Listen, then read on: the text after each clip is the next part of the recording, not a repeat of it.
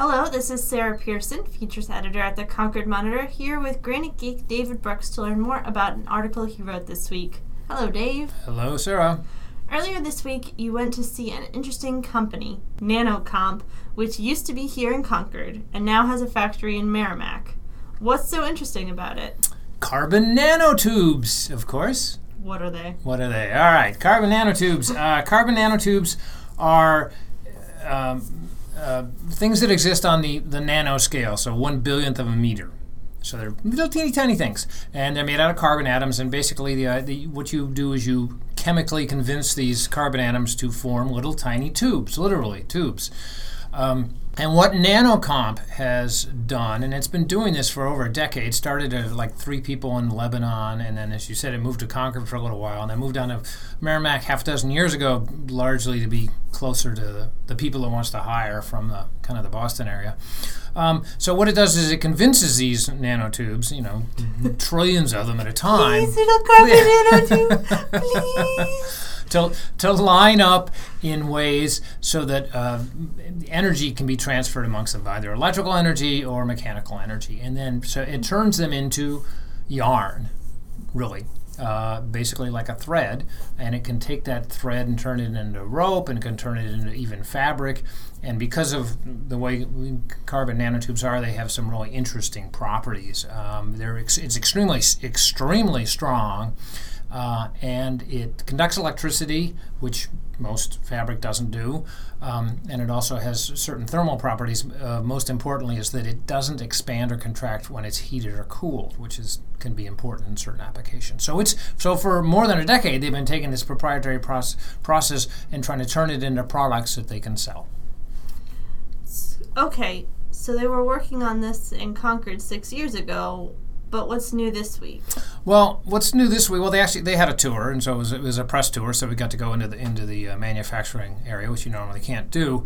Um, and th- the press tour was uh, to announce that uh, NASA, which has been their really their main customer so far, because uh, this carbon nanotube material they call it Miralon, can is very useful in uh, satellites because it's very strong, but it's very light, and obviously you don't want much weight when you're sending up a satellite and also the fact that it uh, conducts electricity. It can be used as an electromagnetic shield or for magnetic um, to prevent certain bad things from happening, basically in the satellite. So, so NASA's been their big customer, and NASA's basically doubled down, uh, had a new eight million dollar contract over several years, and partly to uh, finance m- more furnaces because they actually make this in a furnace. It's it's the process. They uh, is sort of kind of like cotton candy. It's like a fog of these carbon nanotubes that they cause to whirl together uh, inside this inside high temperature and pressure. It's it's, it's pretty cool. It actually, uh, I have photos of my story that show one of the one of the technicians working, and you'd think he was actually doing glass blowing because it looks like he's got a big tube and he's reaching inside this furnace and spinning it around. So anyway, uh, so NASA says, yeah, we, we think this is great stuff. We think there's a lot of use for it in space, uh, even turning it into materials that can be used to make rocket components and therefore reduce the weight of rockets. So um, so that's great.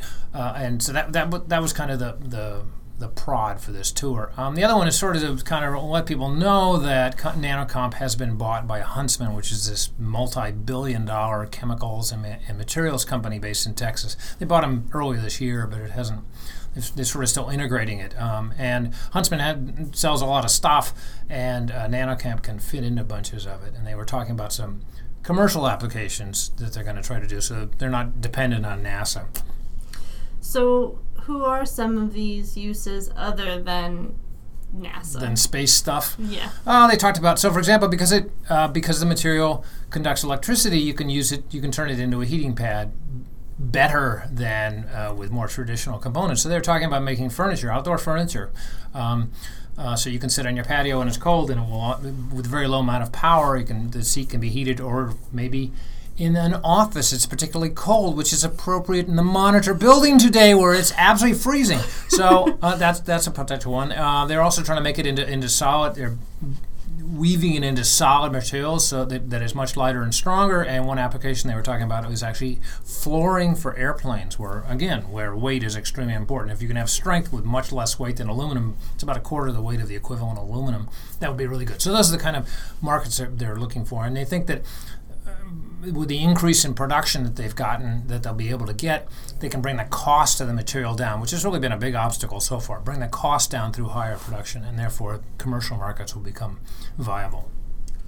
So it seems like this sort of high tech, innovative company is a good thing for New Hampshire. Ah, absolutely. This is, New Hampshire's long been proud of this, and, and that's why uh, the tour included uh, Senator Jeanne Shaheen, U.S. Senator, um, who has actually toured the company several times. Uh, she's she's always been a big fan of it um, for for obvious reasons. It is it's exactly what you want. This is a company that does. There really aren't many equivalents anywhere else in the world, and so it's here. And the fact that they've chosen to startup in, that they started in New Hampshire and then have chosen to stay here is, I think, a big bonus for us. Well, thanks for talking, Dave. You bet.